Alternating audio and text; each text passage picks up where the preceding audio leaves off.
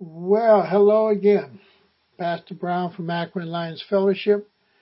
Uh, I want to thank you for allowing me the privilege of coming into your home and just uh, sharing with you for a few minutes. Uh, we're going to be starting this new series. Um, really, it's a series of towards the end times, uh, looking at the rapture, tribulations, looking at what Scripture says about the coming of our Lord and Savior Jesus Christ.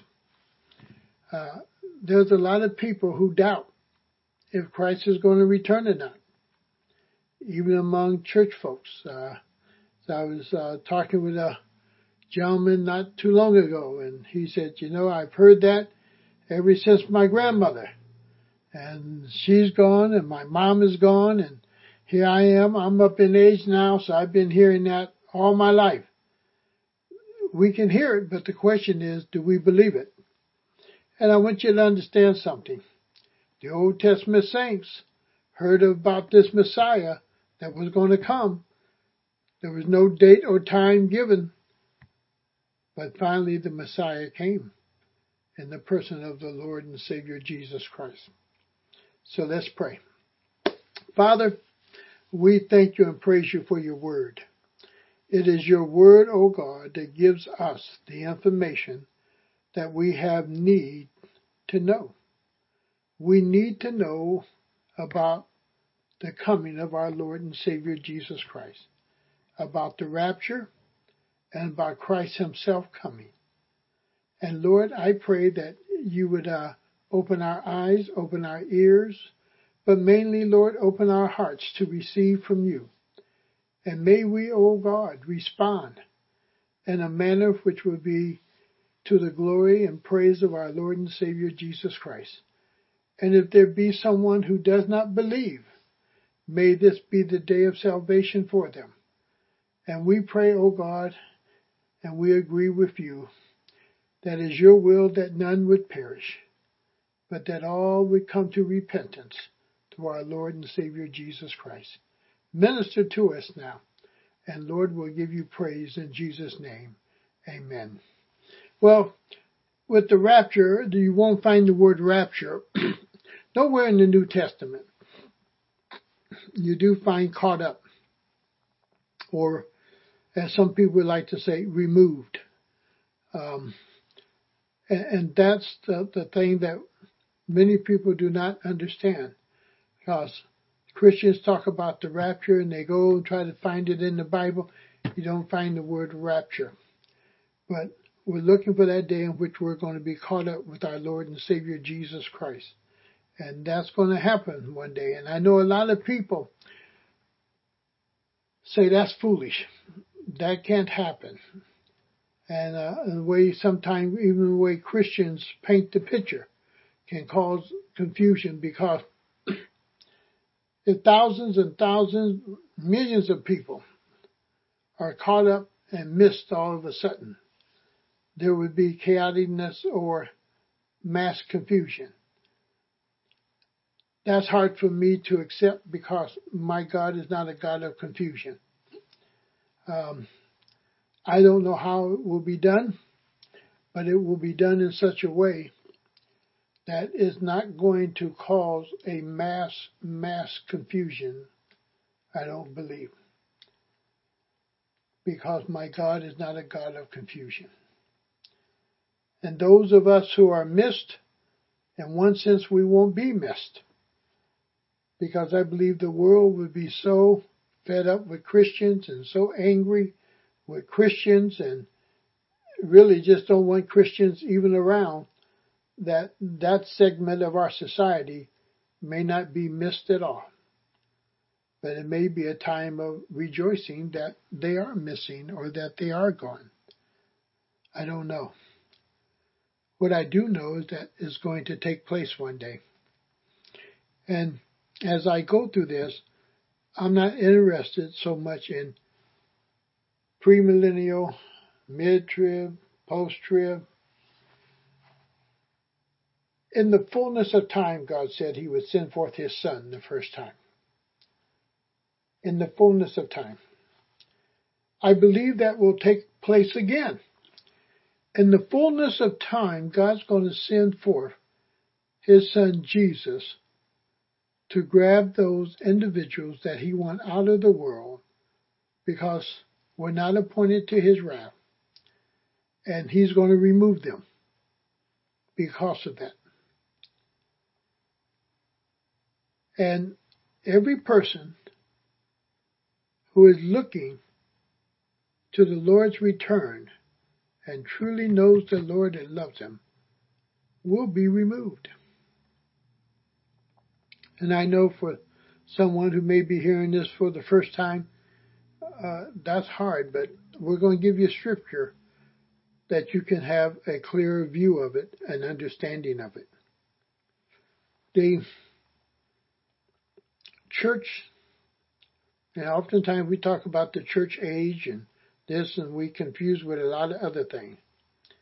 When the rapture takes place, let me share something with you. It's going to be God doing it on His timetable when He is ready to do it. He's not going to make three trips. He's not going to make the pre-rapture trip. He's not going to make the mid-rapture trip. He's not going to make the post-rapture trip just to please us because that's what we believe. In the fullness of time, when time is ripe for it, God is going to send forth His Son to remove the believers that love Him because we're not appointed to His wrath. And we're going to have to talk about that later on also. But I want you to take a look with me in Matthew 25 and come down to verse 13. He says, Therefore, keep watch. Now, some people have uh, turned that word watch into labor or to a form of work. And they want to challenge the word watch with the word grace. That uh, we are kept by God's grace and we are removed by God's grace. But yet, the warning is there for us to do this, to watch. In other words, anticipate. When you're watching for something, you're anticipating something. Uh, you're looking forward to something. It's just like you're watching for your relatives who are coming from a different state. Uh, at some point at four o'clock, they're supposed to be at your house you're somewhat watching to see if they're pulling into the driveway, coming down your street. Uh, there's an anticipation that you want to see them. You're there waiting for them. You're not off somewhere else doing something else. You're not distracted at that moment or at that time when they said they're going to be there at four o'clock. You're at home waiting and watching. You're looking for them. And that should be the Christian. We're looking for the rapture. We're looking for the return of our Lord and Savior Jesus Christ. Now, again, he says, Therefore keep watch, because you do not know the day or the hour. We don't know the day or the hour in which this is going to take place. Boy, if we really knew that, boy, life would be different for a lot of us. But we are anticipating it, we're looking for it, and that even causes our life to be different. But if we knew the exact day and the exact hour, uh, I wouldn't leave a dime in the bank. I'd be spending it all right now. I'll be off uh, visiting this person, visiting that person. I'll be off doing some things that I would like to do maybe. But because I don't know that day and that exact hour. I'm not just sitting waiting for that, but yet in my everyday function, I know it could take place. I'm aware of that, that I could be gone in a twinkling of an eye. I wonder how the Christian might feel, and that is sleeping with somebody else other than his wife and the rapture takes place? Boy, that's some question now. I'm in some type of sin or difficulty or thing that I shouldn't be in. And the rapture take place.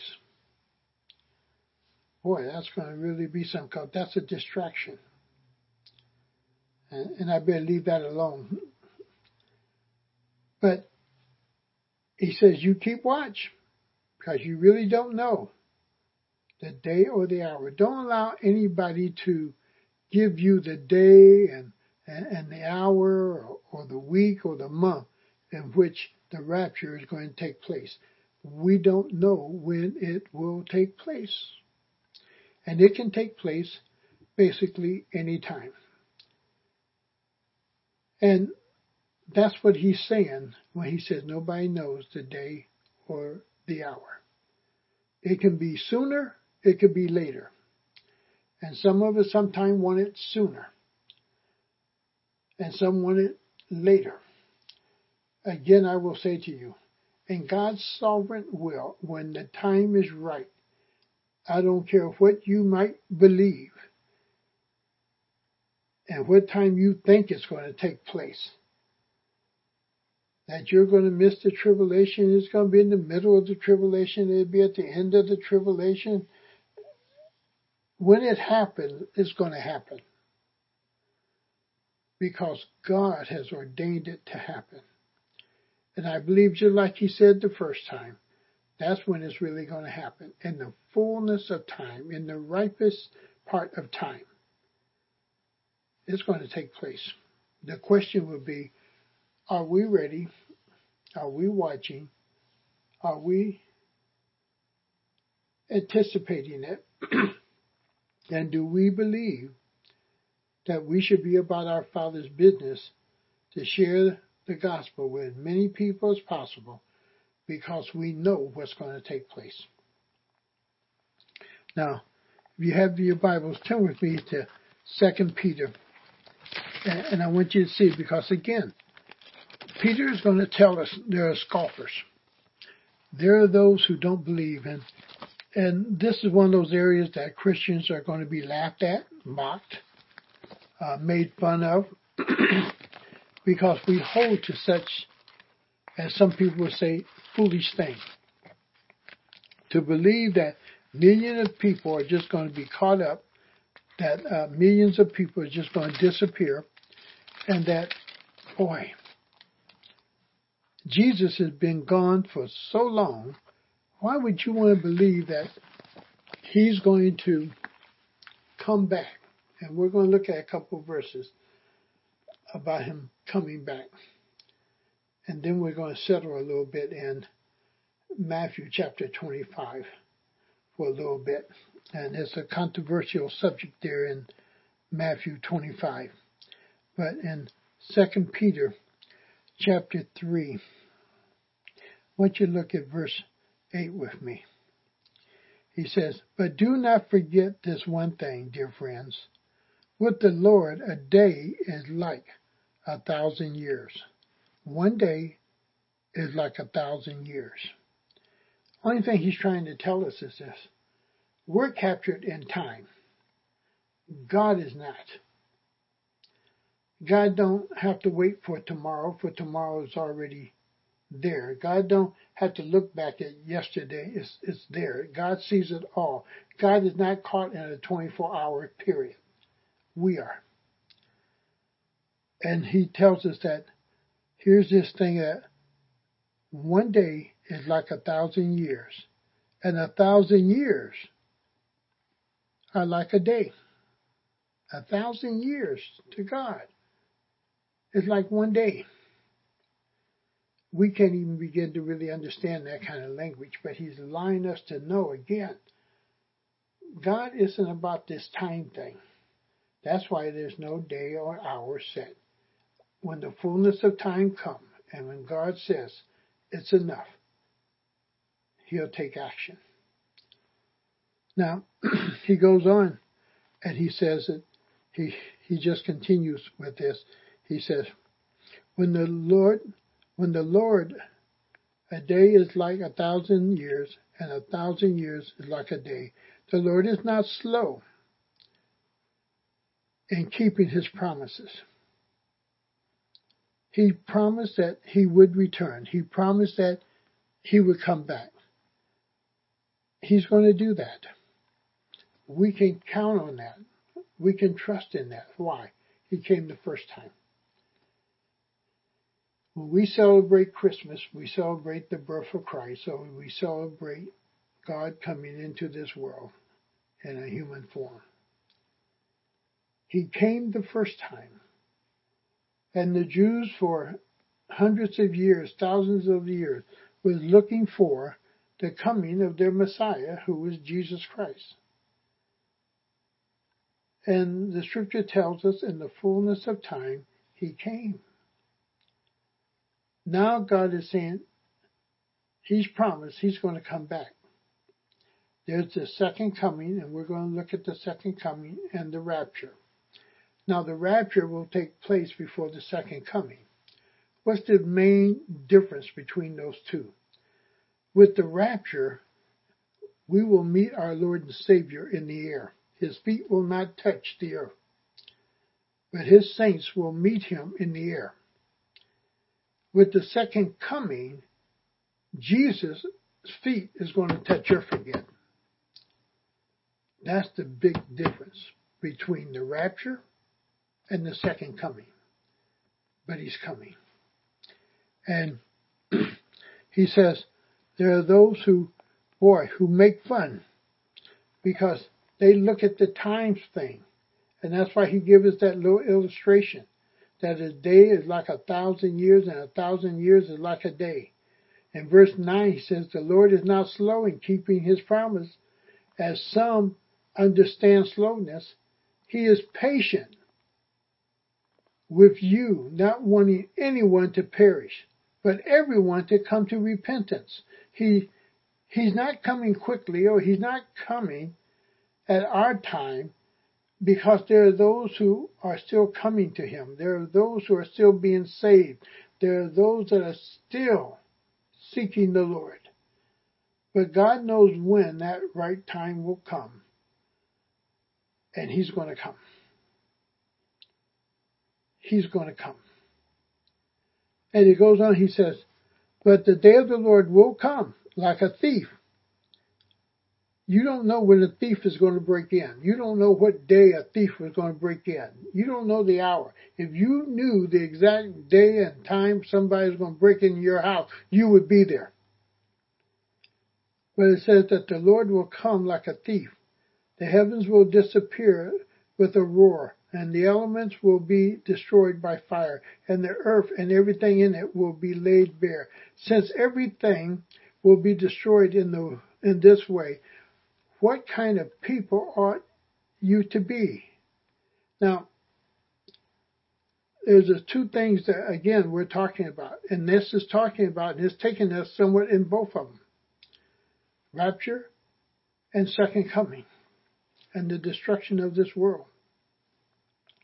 And he says, you ought to live. And the point is now, he's pointing out how we ought to live. If these things are going to happen, you and I need to get serious about our relationship with God. And we need to live it in such a way that we are assured that we're going to be, as Paul says, absent from this body and present with the Lord. That we're going to be caught up with Him we're going to be caught up and we're going to be changed in the twinkling of an eye. And he says, you ought to live holy and godly lives as you look forward to the day of God and speed its coming. The day will bring about the destruction of the heavens by fire and the elements will melt in the heat.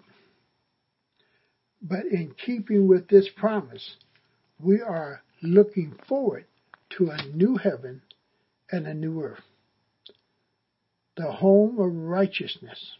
So, dear friends, since you are looking forward to this, make every effort to be found spotless, blameless, and at peace with Him. If you're really looking forward to this, you're looking forward to the rapture, to the second coming of Christ, you're looking for the thing at that time which this earth and everything is going to end. There'll be no more sin. There'll be no more trouble as we know trouble and problems. He says, so then, dear friends, since you are looking forward to this, make every effort to be found spotless, blameless, and at peace with Him. Bear in mind that the Lord's patience means salvation. The actions that God's going to take in the future or sometime soon, He's doing it, He's holding it off for one reason for us, for people to be saved, for us to be found spotless, blameless, and at peace with Him. He's giving us time. And time is winding up. Time is getting short. Nobody knows again, day or the hour. But we do know this. We are living in the last days. Now you may say, well, how do I know it's the last days? Go back to Hebrews chapter 1. Listen to what he says. In the past spoke in the past God spoke to our forefathers through the prophets at many times and in various ways. But in these last days, what kind of days? Last days. From the time of Christ and Christ's resurrection and ascension into heaven, we're in the last days. We're in the last days. But God's patience is being demonstrated in holding off the rapture and the second coming of our Lord. Because when He comes the second time, He's not coming. He's not coming to bring salvation. He's coming to judge. He's coming to destroy. He's coming with a total different purpose. And we need to recognize this. Now, go back over into 2 Peter chapter 3 and get to verse 3 with me. He says, First of all, you must understand that in the last days, what kind of days? Again, last days. What did Hebrews 1 tell? He spoke to us through his son Jesus Christ. When? In these last days. And here's Peter's using this same terminology. In the last days, scoffers will come. Who are the scoffers? They're coming after the ascension of Christ, after the resurrection of Christ, after Christ has entered into heaven. And the promise is that he's coming again. And what are they scoffing about? Him coming again. They're making fun of that. They're laughing at that, that he's coming again. What is that telling us? He's not dead. He's not dead. He's not in a tomb. He's alive. He's living. He's coming again. And they're making fun of that, that the Christian would believe such a thing. That a dead person would be raised from the grave, ascended into heaven, and now we're looking for that person to come back. Yes! Yes, we are. And we should be excited about it. That Christ is coming back. Why? And we're going to look at that in a moment. And he said, scoffers will come scoffing and following their own evil desires. Their what? Their own evil desires. They will say, where is the coming? He promised, he promised, now where is this coming? And we can't show that. We can't prove it. All we can do is give you what the Word says. He says He's coming. And we should be watchful. He is coming. And you ought to be watchful. And if you don't know Him, these are the days in which you need to fall on your knees and say, Lord Jesus, forgive me of my sin. Come into my heart. Why? Because, Lord, I know you're coming one day. You came the first time. You're coming the second time. And I don't want to be left And I don't want to be in the destruction that is going to come. I don't want to be in the wrath of your Father. But I know that everyone who believes in you and that is saved is not appointed unto the wrath of God. And we need to take that seriously and really understand it because it's going to happen. Just like he came the first time, he's coming the second time. And yes, people are going to scoff. People are going to make fun of it. They're going to laugh at us for believing such a thing or even declaring such a thing. And yes, they're going to ask us, where is his coming? What are the signs of his coming? And people, only thing I can tell you is this, he's coming. He's coming. And he says, scoffing and following their own evil desires. They will say, where is this coming? Where is this coming? He promised ever since our fathers died. Ever since when? Our fathers died. Where dad may have lived to be a hundred years old. And guess what? Jesus didn't come. And you might be the child and you're 60 or 70 years old and Jesus hasn't come. That's 170 years maybe. And you're looking at grandparents and how long this earth has been going on and how many people have lived and how many churches have declared that Jesus is coming. And you keep looking back at the past and saying, he hasn't come. Will you all be glad he hasn't come? Why? Christians are still here. As long as we're here, declaring this gospel in the manner in which we're doing, you can be assured that he hasn't come. And that you didn't miss it. And you have an opportunity to repent and prepare yourself for his coming. And he says again, Ever since our fathers died, everything goes on as it has since the beginning of creation. And that's what we look at. We look at the history of man. We look at where man has come from. We've heard this, boy, from the 15th century all the way down through that Christ is coming, Christ is coming, Christ is coming. We've heard it from the early part of the early church that Christ is coming, Christ is coming, and the question is, where is this coming? He's coming. And he's not late. He's not late. In the fullness of time, he's going to come. He's going to come. The question is, are you ready for him to come?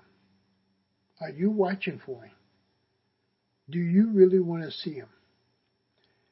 And it's important because, see, if you're watching, you really want to see him, you ought to live, as Scripture says, holy and godly life. You ought to be doing, as Scripture says in 1 Peter 3.14 here, uh, make every effort to be found spotless, without sin, blameless. Nobody can point a finger towards you about that sin. And at peace with Him. With Him. With Him. That's what's important. That you have peace with Him. Now, turn over to 1 John chapter 3. 1 John chapter 3. I want you to read verses 2 and 3 with me. Look what it says here. 2 and 3. And it's so important to catch this, okay? Uh, dear friends, now we are children of God, and what we will be has not yet been made known. But we know that when He appears, we shall be like Him. When He what? When He appears, talking about His coming again, we're going to be like Him. When He appears and we see Him, we're going to be like Him. But we know that when He appears, we shall be like Him. When we see him face to face, whether in heaven or we see him in the clouds, we're going to be conformed to his image just that quickly. And we're going to be like him. But it's promised on the very basis that he's coming again, that we're going to see him again. He's living. Jesus is living. Jesus is alive. And he's coming. And we need to understand that. Now, when we understand this truth, something else takes place. Look into that verse 3 there. In 1 John chapter 3 and verse 3. Everyone who has this hope in him, look what happens, purifies himself, just as he is pure. Those who have the hope in them that Jesus is alive and Jesus is coming, they purify themselves. And that's what we just read about over in Peter also. That here's that purification that takes place. Why? Because we believe he's coming. We keep ourselves spotless and blameless. And we purify ourselves because we believe he's coming. It has a mighty effect upon us. Now, if you would go with me to Matthew 25. And uh, this is a very controversial chapter. Uh, some say it has nothing to do with Christians, but I think it's written to Christians to alert them. It's the parable of ten virgins. And these ten virgins, five are ready and five are not, and there's that old teaching that comes also out of this of a partial rapture that many people don't quite understand, uh, but yet the partial rapture was just based on one thing. Those who are ready and those who were not ready. The biggest part of it was that they believed that everybody there was a Christian that the ten represents Christians, didn't so much represent unbelievers and, and believers, but they were all Christians, but five of them were ready, five of them were not. And that was taught years ago and is still around some of a partial rapture. Uh, I don't hold so much to a partial rapture, but there are some things that we can draw out of this that is so important. Now, I understand because somebody's going to take issue with me that every parable only has one main teaching, and that is true. And the whole issue about this teaching, the issue is to watch and to be ready. But there's other little things we can draw out of it. But we come down to verse 13 in Matthew 25 we catch the same thing again, this word watch. He says, therefore keep watch, because you do not know the day or the hour. Keep watch. and he's telling us to do that, to keep watch. And oftentimes today as Christians, I don't know we're as watchful as we should be we stumble into a lot of things we should not be involved in. But if we were to keep our eyes on Jesus, who is the author and finisher of our faith, I don't think we would be in, in such a mess sometimes that we find ourselves in. And I'm not trying to say I don't have my problems. I do. I'm not perfect. But I'm doing all I can do to keep my eyes on Jesus and to stay focused upon Him. And I think that's our main goal, that we should stay focused upon Jesus, looking for His return, living a life of blamelessness, spotlessness, purifying ourselves, and continuing to watch for His coming. He says in that first verse, he says, at that time the kingdom of heaven will be like ten virgins who took their lamps and went out to meet the bridegroom. Now the bridegroom is only referred to towards Christians. And those individuals who have been saved.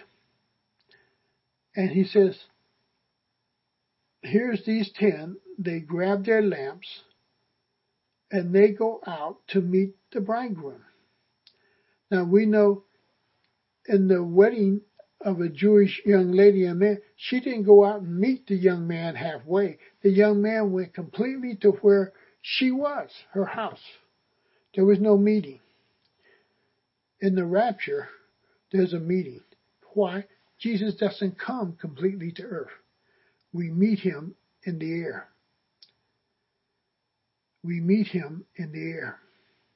He doesn't come to earth. Second time, his second coming, he comes to earth. But the rapture, he doesn't. We meet him in the air. And some would take note of this and they want to argue the issue is that uh, they're coming out. Well, with the rapture, we're coming out of the world. We're being caught up out of this world to meet him in the air. And he goes on he says, and went out to meet the bridegroom. The bridegroom is Jesus Christ. He says five of them were foolish and five were wise. And he's comparing now, I think, our faith. Now somebody's going to jump on me based on faith. It's not our faith. It's what God has done for us through Jesus Christ. And I agree with you 100%. But we cannot neglect what Scripture is saying. That's what I'm saying. Out of this parable, we can draw other things. And I realize the main issue about this parable is to warn us to keep watching, keep watching. But if we're watching and something distracts us, we miss something just that quick. Mary and Martha, boy, one was sitting at the feet of Jesus, another was distracted by preparation, uh, getting things ready for a certain thing to take place, but not sitting at the feet of Jesus. She was distracted from the teaching and the person of Jesus Christ. And we can be distracted, and, and we should understand that that's something we should fight against. Not to be distracted, but keep watching, keep watching. And he said, Boy, the foolish ones took their lamps, but did not take any oil with them. They, they did not take enough oil to last them. Am I saying their faith ran out? No, but their works or their their their willingness to really prepare for more than one night or, or a set period of time. They were not willing to carry the extra load. They were not willing to bear the burden of the others. And they miss out. And the other ones, the wise ones, they took extra oil. The wise, however, took oil in jars along with their lamps. They didn't tell us how much oil. Was it two more jars, five more jars, ten more jars? I don't know, but they had enough to last them until the bridegroom came. And that's the point. Are you sticking with it? Are you staying with it until you see Jesus face to face? Or are you being distracted by the things of this world? Are you slowly drifting away rather than drawing closer? What's happening in your life personally? And he says in that verse 5, he says, the bridegroom was a long time in coming. He wasn't coming in that immediate time in which the ones who brought no extra oil, only their lamps. And when the oil in the lamp ran out, how were they going to replenish? How were they going to be refreshed? How are they going to be renewed? How is their light going to shine? And some say this was their works. In waiting for the Lord to come, as a Christian, we don't stop working.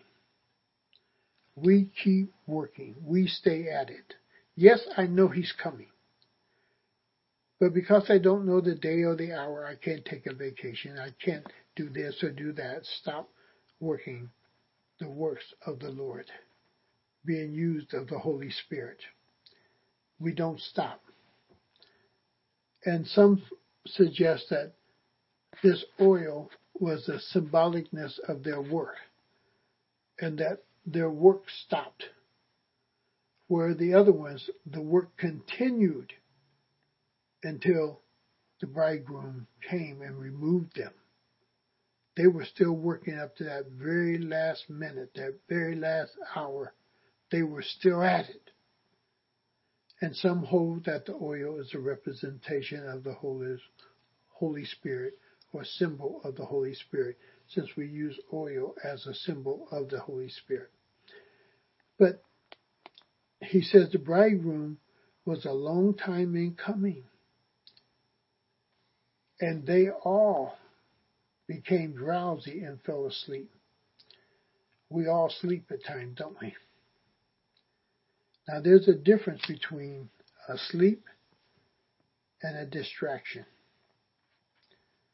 The body demands the sleep. And it says that he was a long time coming. I don't stay awake at night uh, looking for the Lord to come. If he comes while I'm asleep, I'm quite sure I'm gone. But while I'm awake, I should be busy. I should be about his work. I should be thinking on him. I should be studying his word. I should be sharing Christ with someone. I should be encouraging someone. I should be helping someone. I should be ministering some, in some manner, some way. And I know we're all not called to pastor, but we all can shepherd or we all can be a light. We all can be a witness who name the name of Christ. And he said, the bridegrooms come out to meet him. Here the bridegrooms come. Again, the point and the main interest is that Jesus is coming.